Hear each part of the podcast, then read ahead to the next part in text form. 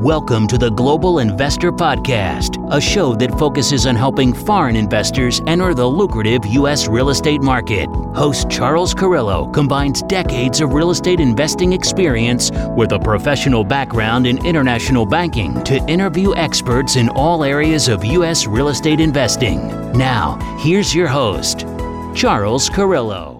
Welcome to another episode of the Global Investors Podcast. I'm your host, Charles Carillo. Today we have Anton Mattli. He was previously a guest on uh, episode GI 18 and is back. Anton has held senior management positions at major New York, Tokyo, Hong Kong, and Zurich financial institutions. During that time, he restructured, uh, restructured uh, commercial real estate worth over several billion dollars and oversaw loan portfolios consisting of aircraft, ocean vessels, and infrastructure assets. He has since been advising family offices, high net worth individuals, and private investment funds, facilitating their direct investments in commercial real estate across Europe and the United States. Today, Anton is the co founder and CEO of Peak Financing, a boutique multifamily and commercial real estate financing firm focusing on finding the best financing for real estate investors. So, thank you so much for coming back on the show. Yeah, thanks for having me on, Charles. So it's great to have you on and talk about everything that's uh, transpired over the last uh, two or three years since we've had you last on. And mainly, I want to talk about um, can you give us just a little bit of background? Um, I know I gave you a little brief background yourself, but if you can give us a little background, uh, a little personally and professionally prior to getting and co founding Peak Financing.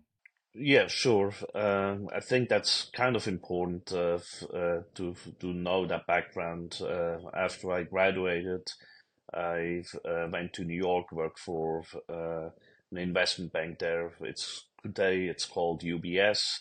Uh, worked there for five years, then in Tokyo, and then in Hong Kong, where we sold a division to a British bank, Standard Chartered Bank doing all that time, and that was in the 90s when I started out in New York.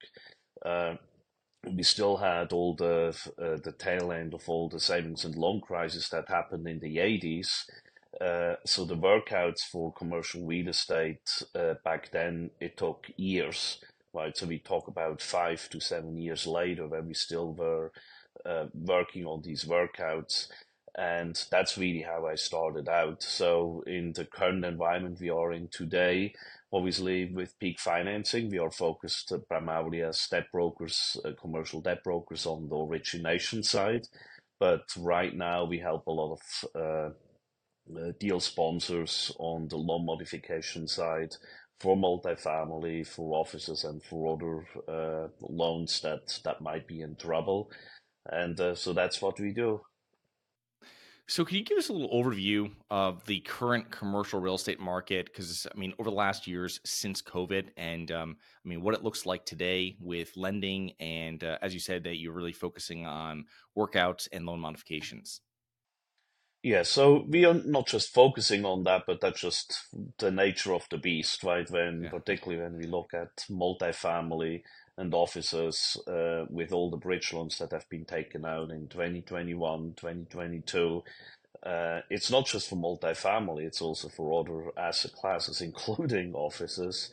And all of them uh, have some form of a uh, of issues, right? Not everyone is in trouble, but on the multifamily side, uh, as you well know, and many of the listeners know, uh, interest rates, short-term rates were virtually at zero. Even the 10-year Treasury was at at record low rates.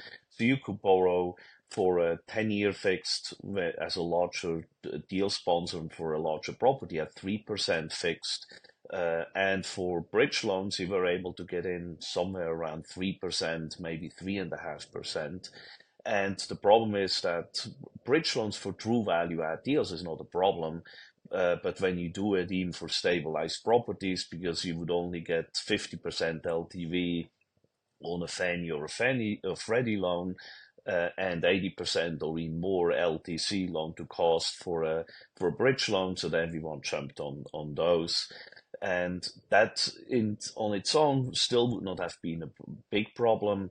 The uh, problem, main problem was that the exit underwriting to stabilization, as we where we are today and where we actually should refinance today, most of these deals were underwritten to an exit interest rate for a permanent financing of around 4% plus minus, right? And uh, where are we today? Even for large loans, we are at five and a half plus. Uh, and so that obviously it's a big gap. At the same time, we have seen a lot of stress to, to get the NOI to where the projections were. So the projections were also very aggressive. So it's really a perfect storm where projections were very aggressive, insurance rates increased, property taxes moved up because the assessors realized, well, when values go up, we need to increase our assessment, and overall expenses moved up. And now today, with all the supply that comes online on the Class A space, it still trickles down to B and C, where the pressure now is on rents instead of double-digit rent growth we have seen in 2021. Now we have we see flat and in some places even negative rent growth. Yeah, no, that's a lot of great information. The when we're talking about um, difference between bridge we're talking about then fixed rates. Can you talk about the two underlying really indexes um, that these type of loan products are based off of? And if you could just uh, explain that a little bit to our audience. Yes sure. For the maybe start at the permanent financing because that's where typically most uh, borrowers uh, want to start out if they can uh, most are uh, the underlying uh, index is the 10 year treasury. Sometimes a lender may take the five year or seven year treasury, but overall, the 10 year treasury is really the core piece. And then there are for CMBS commercial backed securities loans, maybe then you have a swap rate, but it's still related to, to the 10 year treasury. So everyone is watching the 10 year uh, treasury very closely and you typically have a so-called spread over the 10-year treasury. So for a Fannie or a Freddie loan, for example, for a larger deal, 10, uh, 7, 10 million and up, depending on affordability, you may get a, a, spread of, of 150 to 200 basis points or one and a half to 2%. And that's your all-in rate on the bridge loan and construction loans in most instances today. Before we had libor now we have SOFR which is a overnight rate uh, which can also be a, a, a, monthly rate. It's typically the monthly uh, secured overnight financing rate that is being used. And there again it's a spread that is being added to that. So back in 2021 uh, because the Fed rate was virtually at zero. Guess what? The SOFR was also virtually at zero, right? So it was 0.05 or 0.10, 0.1. So it was a very low uh, basis as an index, and even if you uh, added a three percent spread on top of it, then your borrowing cost was three percent. So today the SOFR uh, is uh, is a little bit above five percent, five point three. It fluctuates a little bit, but it's pretty stable. It's very closely mirroring really the Fed rate, and add a spread which also have widened a little bit. They have come down a little bit, but let's say still three and a half percent to four percent. Obviously, now you are in the 8 to 9% range, right, instead of 3. So we virtually talk about tripling your short-term borrowing cost. Your fixed rate cost is not that uh, not that substantially uh, uh, from a uh, compared to the short end, but it's still essentially doubled, right? So instead of three to three and a half, we are now at five and a half to six percent. For smaller loans, it's closer to the 7% range. So that's where where we focus on and the market focuses on. And obviously, that's when everyone talks about the 10-year treasury and the Fed rate. The SOFR and the, uh, the 10-year treasury are really the key pieces to watch. One thing that I always thought was that there'd be like a correlation between more of a correlation between the 10 year and also SOFR. But what we've seen over the last few months is 10 years come down and the SOFR really hasn't. I mean, why do you have any insight of why that might be? Yes, uh, so SOFR really is is again very closely mirroring the Fed rate, which is the short end. So uh, and that is driven by the Fed, right? The Fed rate is driven obviously by the Fed, and SOFR closely mirrors that. So you will not see the SOFR going uh, suddenly below the Fed rate. Now, uh, when it comes to the 10 year treasury, at least in the United States, there is no so called yield curve control. We have seen it in Japan and in Australia, where uh, their uh, side, the government is actually controlling the yield of, uh, of the 10 year treasury there in the United States to a large extent that has, is not taking place. Uh, what does that mean? The market is really uh, driving the, the changes in the 10 year treasury. And the best example we have just now over the last two weeks, uh, everyone was talking about uh, two weeks ago with uh, Powell uh, being a little bit more dovish on his on his statements that there will likely be cuts. We have inflation under control. The 10 year treasury with the market uh, came down to around 3.8%. Now we are almost to 4.3% today, two weeks later. Why is that? Because that's where the market is listening constantly to signals, CPI, and other inflationary measures, uh, employment numbers, and obviously also what Powell and all his colleagues are saying, right? Mm-hmm. So it's kind of crazy that Powell makes a formal statement, then he goes on a 60 minute interview on a Sunday, and suddenly his tone is changing, and the market dissects that tone, and uh, the treasury yield immediately goes up, right? So, in other words, the market is really driving the the, the yield curve uh, from uh, to the from the uh, short to the to to the long end. Whereas when it comes to the Fed rate and the related SOFR, there is not really any any market uh, that that can can adjust it that way. Oh, that makes perfect sense. Thank you. So when I speak to, we were speaking about this briefly before we uh, hit record, and you know when I'm speaking to multifamily groups out there, and I imagine you're having these same conversations. And um, I was speaking to one last week in particular, and they were telling me that they're doing capital calls, um, and it's been kind of a recurring theme that I've heard from other groups is that they're they're working with their lender to modify their loan terms and create workouts. And when I speak to some lenders, they talk about it's the strength of the lender that makes that decision if they can do that. I mean, what do you see currently with multifamily borrowers? Are we going to see an influx of properties maybe coming on the market in the next 12 months? Uh, with a lot of these um, 2022 rate caps that are going to be come up because most people just got two years they didn't really get three years from my experience because of the cost difference so when when this happens um, i mean where do you see that where do you see us coming out with that and are you seeing a lot of lenders working with their borrowers yeah. Uh, so to the last question, uh, some lenders are more flexible than others. Uh, and I would say so only if you're lucky enough that you have a have a bridge loan with a bank, you're probably in the best position to have that discussion. Uh, banks generally have their uh, loans, keep them on the balance sheet. Sometimes they have participating banks, but generally speaking, banks are a little bit more flexible with those negotiations. Uh, when it comes to bridge lenders, some of them also keep uh, these loans on their own books. There, it's also easier to have those discussions. And those that have uh, so uh, have securitized those loans into so-called CLOs, um, it's it's a little bit tougher uh, to to have these discussions, but it's only doable. But I would say what is happening virtually in all cases, there are always exceptions, right? So when you hear someone, well, I was able to have a loan modification without bringing cash to the table, these are exceptions. In most instances, there is a need for bringing cash to the table in one form or another.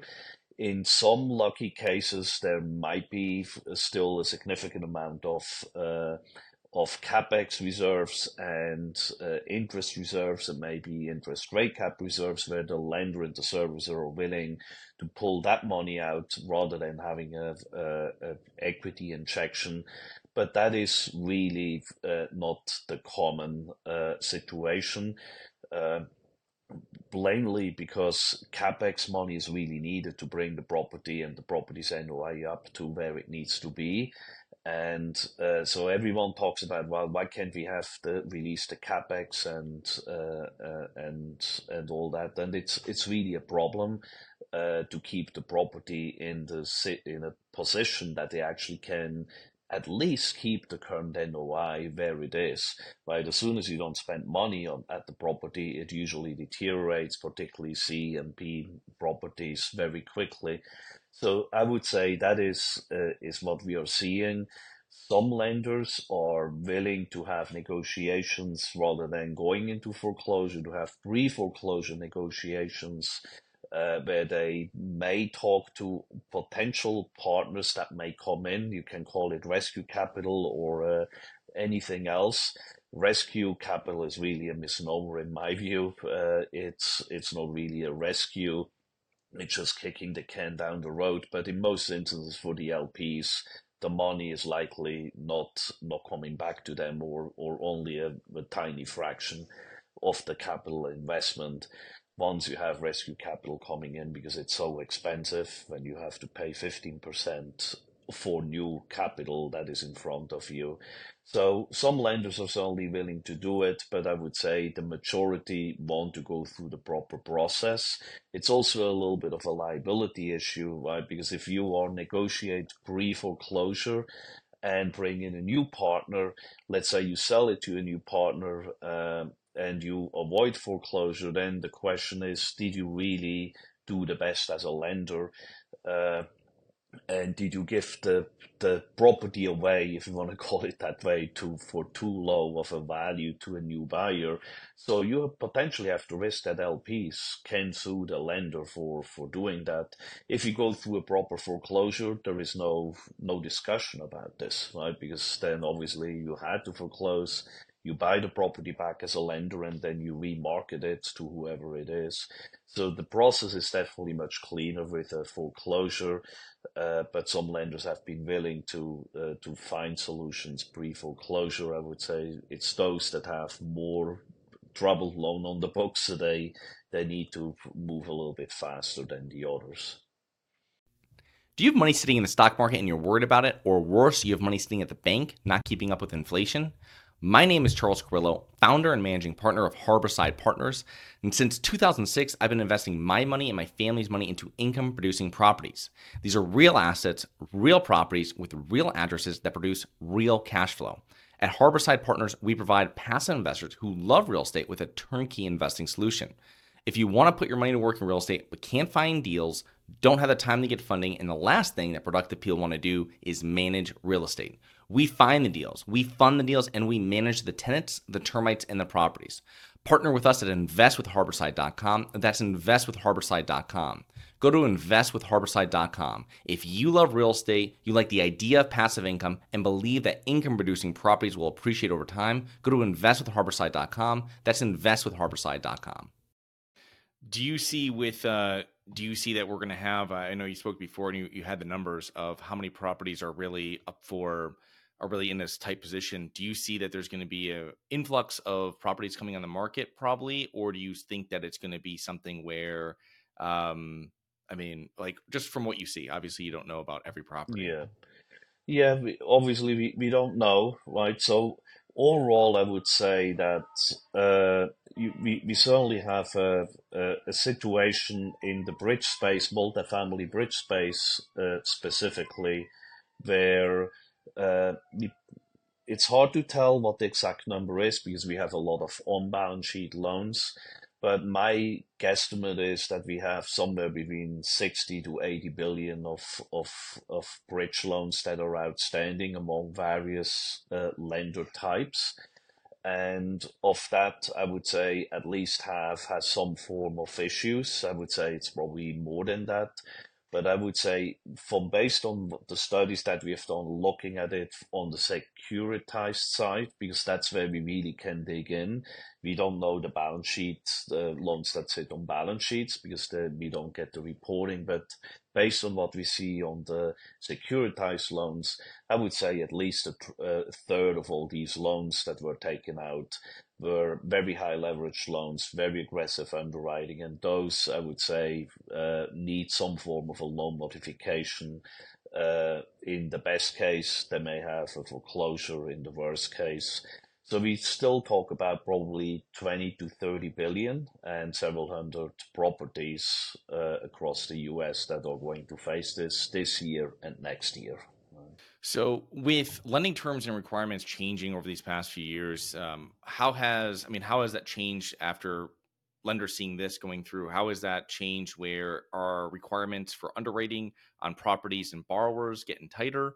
And I mean, how is that also affecting the loan to value that lenders are willing to provide to uh, investors?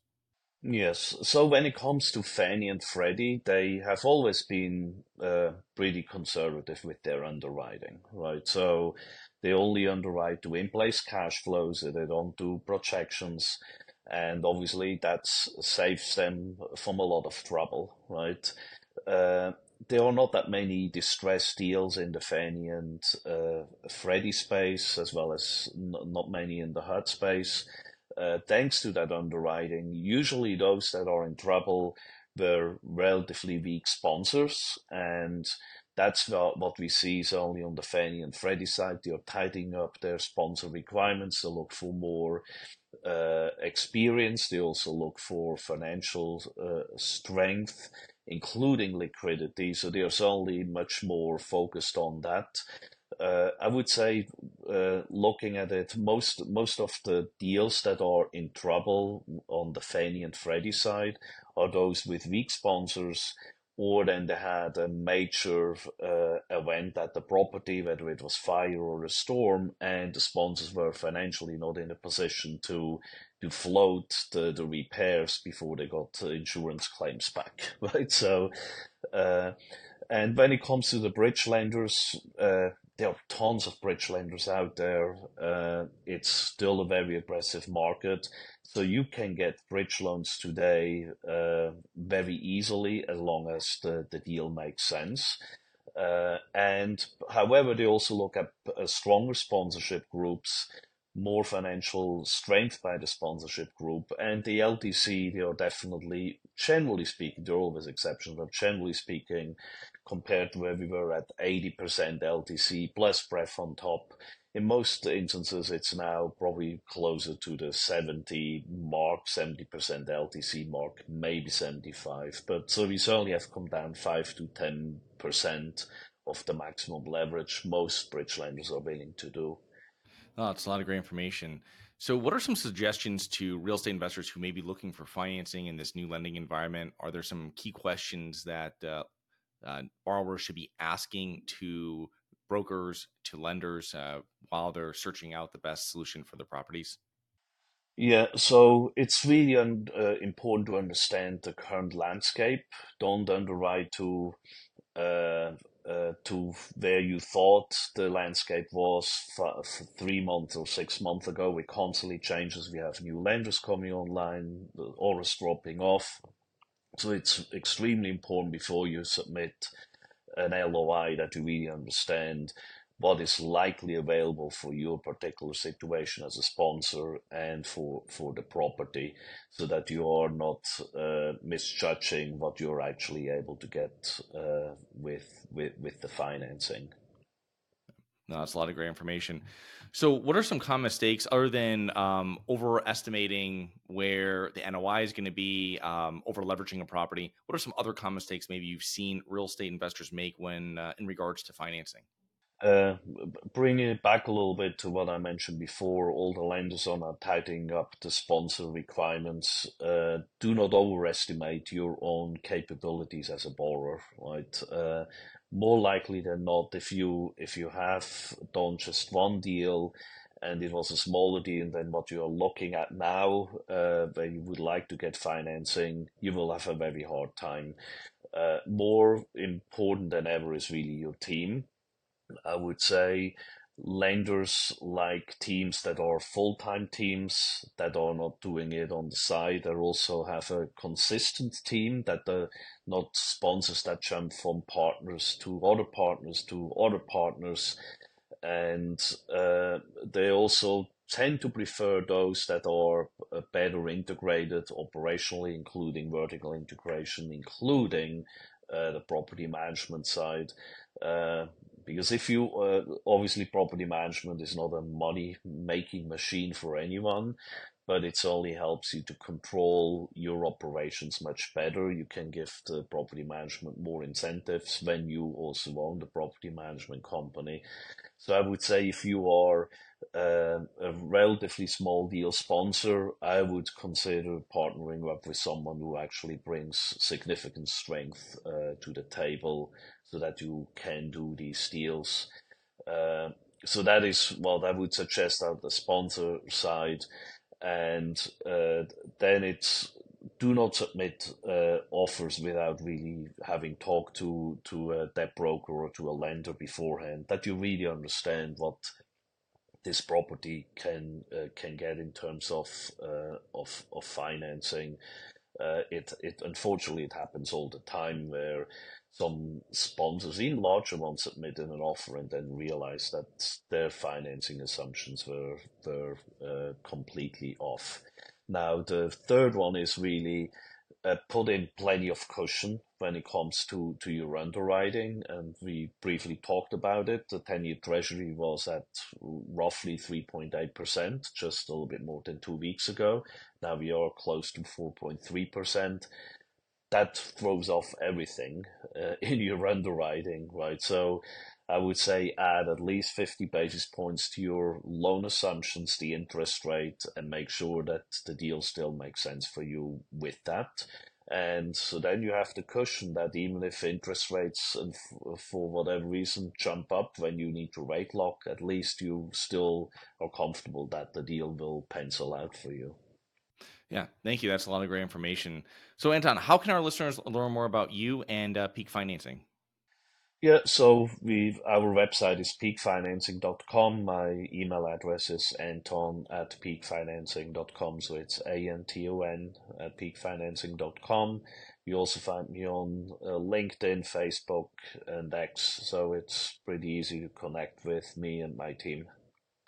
All right. Well, thank you so much for coming on today and uh, looking forward to connecting with you here in the near future. Yeah. Thanks again for having me on, Charles. Hi, guys. It's Charles from the Global Investors Podcast. I hope you enjoyed the show. If you're interested in getting involved with real estate, but you don't know where to begin, set up a free 30 minute strategy call with me at schedulecharles.com. That's schedulecharles.com. Thank you. Thank you for listening to the Global Investor Podcast. If you like the show, be sure to subscribe on iTunes or Google Play to get new weekly episodes. For more resources and to receive our newsletter, please visit globalinvestorpodcast.com. And don't forget to join us next week for another episode. Nothing in this episode should be considered specific, personal, or professional advice. Any investment opportunities mentioned on this podcast are limited to accredited investors. Any investments will only be made with proper disclosure, subscription documentation, and are subject to all applicable laws. Please consult an appropriate tax, legal, real estate, financial, or business professional for individualized advice. Opinions of guests are their own. Information is not guaranteed. All investment strategies have the potential for profit or loss. The host is operating on behalf of Syndication Superstars LLC exclusively.